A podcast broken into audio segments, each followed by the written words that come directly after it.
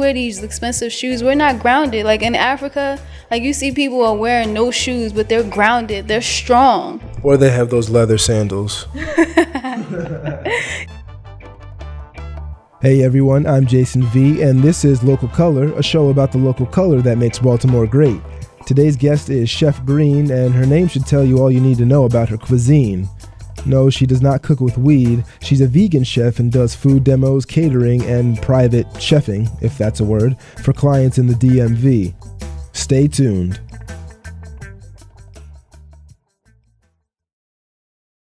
I met up with Chef Green at her spacious Bolton Hill apartment on a windy fall day.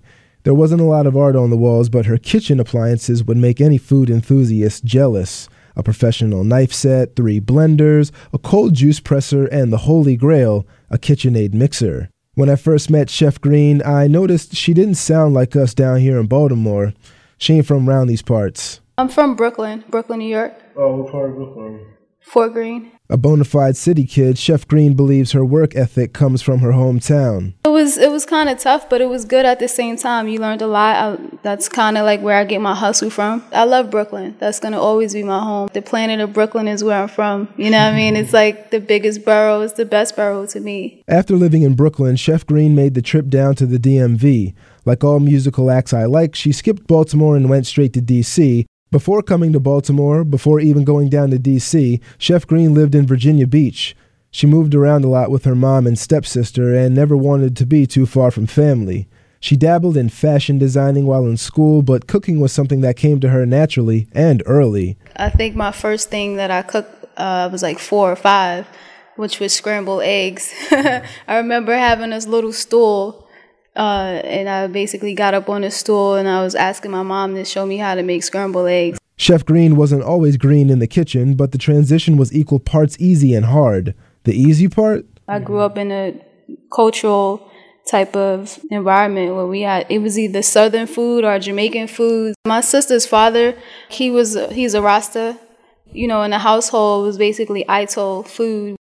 Ital, that is vital without the V, is a food lifestyle Rastafarians adhere to. Food must be natural, from the earth, and must contribute to the livity, or the life force that Jah has imbued within us all. To make it easy, Ital eating is vegetarianism. Strict adherents practice veganism. So that's the easy part.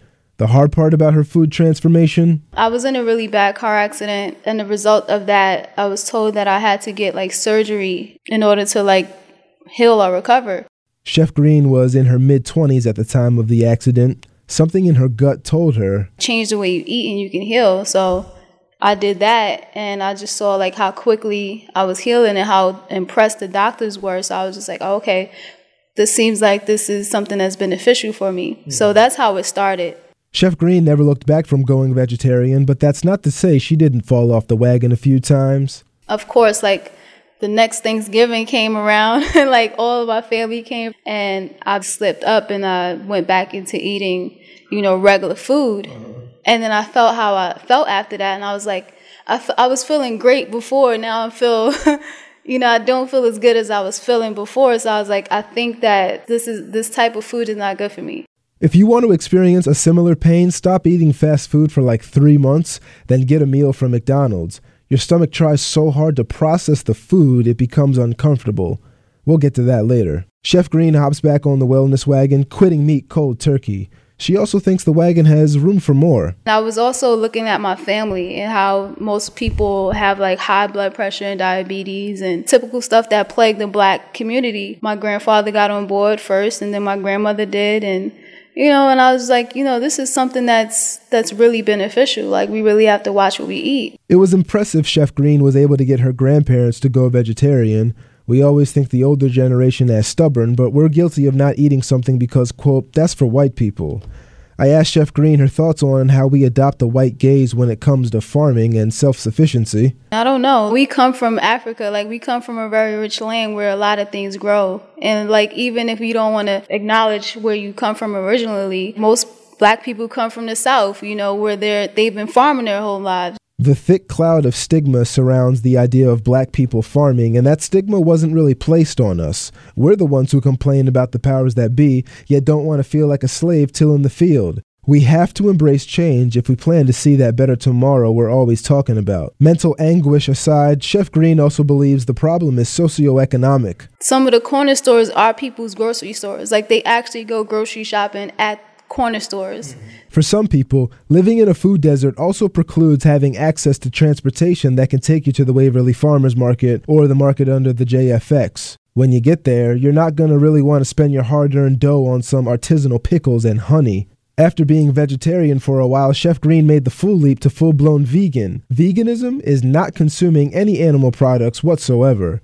I asked her if going vegan impacted other parts of her life. Veganism doesn't, for me, it doesn't just start with what I eat. It goes to like what I put on my skin, what I bathe in, like my the shower. It has a filter on it. It's just a whole consciousness, you know, the clothes that I wear. I just take into consideration everything that I put on my body because my body is my temple. I see some vegans that are really extreme and they really don't wear any type of leather. I can't say that I have taken all leather products out of my mm-hmm. wardrobe, you know, but I am conscious of, of that as well. Don't worry, Chef. Your secret's safe with us. With so many restrictions on food, I asked Chef Green, how do you cook a recipe that calls for something like dairy or eggs? I didn't have to change much. It's just becoming more creative. Like if I want to bake a cake, I can do it without eggs. I can use avocado. I can use applesauce. I can use flax eggs. You can make a cake out of applesauce? Yeah, if I had two piece, two cakes, you mm-hmm. wouldn't be able to tell which one had real eggs and which one had the flax the flax eggs. So it's just becoming more creative and you know just being conscious about what you're doing. When Chef Green's not flicking the wrists making cakes with flax seeds and applesauce, she flexes her culinary muscles as a private chef and catering events that have a vegan and or raw food menu. Private chefs seem like something only rich people have, so I asked Chef how she got into that line of work. I started out doing demos at small like uh, markets. I would see mothers talking about they didn't have enough time to, you know, cook for their families. Sensing an opportunity, Chef Green struck like a hungry vegan lion. So I'm just like, I could provide you a service. I could come to your house, I can make the meals and then drop them off, or I could come to your house and cook for your family. A challenge for anyone that works in a client facing business is the clients themselves. There's people out there who don't like ketchup or mustard or any condiments except barbecue sauce. Some people don't like something because of the consistency or how it looks or because it makes them feel a certain type of way. Chef Green takes all of these picky eaters on and enjoys the challenge. The people that are most challenging and picky, those are the people I like the most. The day before our interview, Chef Green participated in Taste of Baltimore, a local chef showcase. It was there she led a picky eater to the wholesome non-GMO light of vegan cuisine. She was just like, "I'll t- I'll try the soup, but I don't want the mac and cheese." And I was like, why not? She was like, well, she was very honest. She was like, you know, there's some people that are just really ignorant when it comes to like vegan food. And I'm one of those people that are very ignorant. And I can't see how this mac and cheese is going to be good. She said, uh, it looks like it might be nasty. So I basically was like, I'm gonna let you taste the soup, but can you please taste the mac and cheese? And her two sons were there.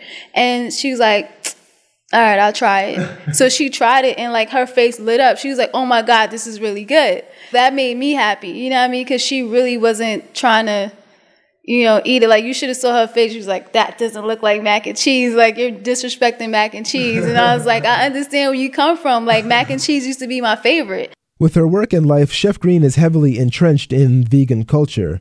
We all know where this is going, so let's just cut to the chase do you believe that there are people in the vegan community that are oh yeah there's definitely snobs. Like, oh, okay yeah like you think okay. there's definitely bougie vegans out there. Like there's just you know like when you meet people that like i'm a vegan i'm like yo calm down. Like it's not that serious you know? Some people are very aggressive and they try to tell people what to eat and how to eat and you don't even say hello to them. You don't even these people just are quick to judge the joke goes, how do you know if someone's vegan? Don't worry, they'll tell you. But Chef Green says there's snobbery and downward glances cast from both sides of the aisle. I see people who, when they see what I eat, and they're like, "Ew, why you eat like that? Oh, you, you know, you mad skinny. Like, you know, you like that's not healthy. You need your protein. Where you get your protein from?" And I'm just like, it's just I just watch both on both ends. You know, like people that are not vegan can be, you know, aggressive, and people who are vegan can be aggressive. They say it's passion, but like it's like it's just all on how you approach it. Chef Green thinks there's always room to take a step towards long-term wellness, meat or no meat. If you like burgers, no problem.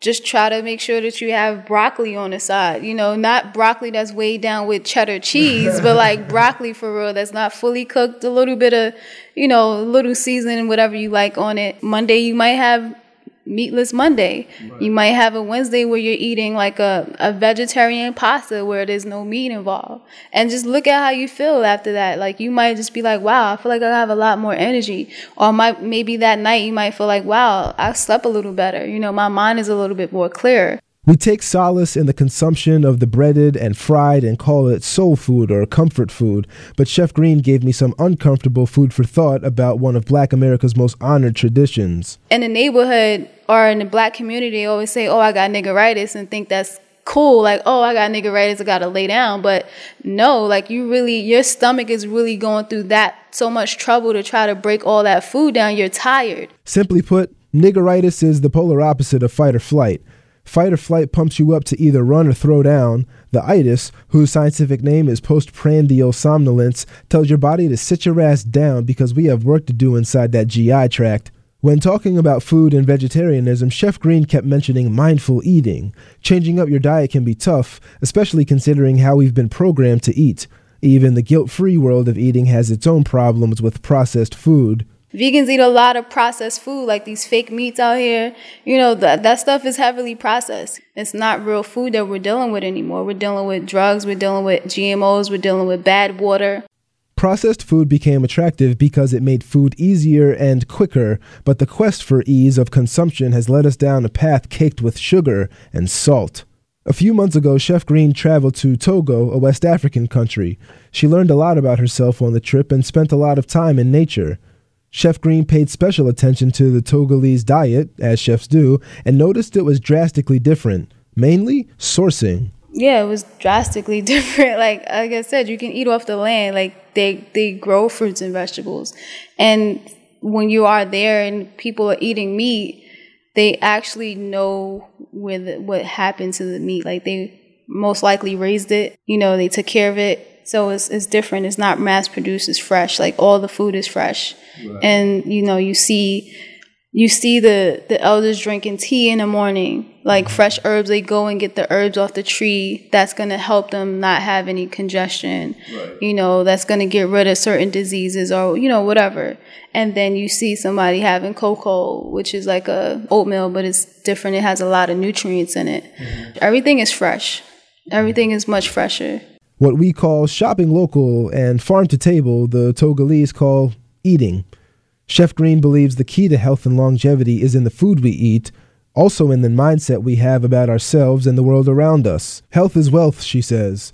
We have to stay connected to Earth and understand that Earth provides everything we need, yet we shun her. We must be thankful for Earth's bounty and protect the Earth if we truly want to see the fruits of our labor. At the time of the interview, Chef Green had some events lined up that have already happened, namely Yoni Yoga. I asked her about other future plans for her culinary pursuits. It's a lot of stuff that will be involving the community and promoting health and wellness. A future project that interested me most was Vegans in the Hood. Mm-hmm. So we basically go to different like uh, you know hoods and we promote veganism and we uh, bring awareness to communities uh, that you know just being vegan is not just about being an older white hippie. Slowly but surely, alternative food practices are becoming more and more common in the black community. Like now, it's okay to skateboard and wear gauges, but back in the mid 2000s, you may have gotten your ass kicked for it. Chef Green will be on the ground bringing healthy, meatless food to the masses, and she hopes you'll join her. If you want to learn more about veganism, Meatless Mondays, or just want to chat, Chef Green isn't hard to find. C H E F G R E E N L I F E at gmail.com. My phone number uh, is 908 265 8402. Uh, why are you looking like that? No one's ever given their phone number out. I mean, I give my business cards out with my number on it, so it's probably. Yeah, what's the difference? Yes, what's the difference? True. Social media, um, my IG is Chef Green's Wellness, and I do have another uh, uh, IG account which is uh, Pilot for Justice, and I'm on Facebook as well as Chef Green Life. Today's episode of Local Color was written, produced, narrated, edited, and published by me, Jason V. Follow Local Color on Instagram at Local Color Podcast. You can also like Local Color on Facebook. Head to Local Color's website, localcolorpodcast.com, where you can listen to the entire catalog. Also, subscribe to Local Color on iTunes to get those push notifications when new episodes drop. Thanks for listening. I'm Jason V, and I'll be back with more Local Color.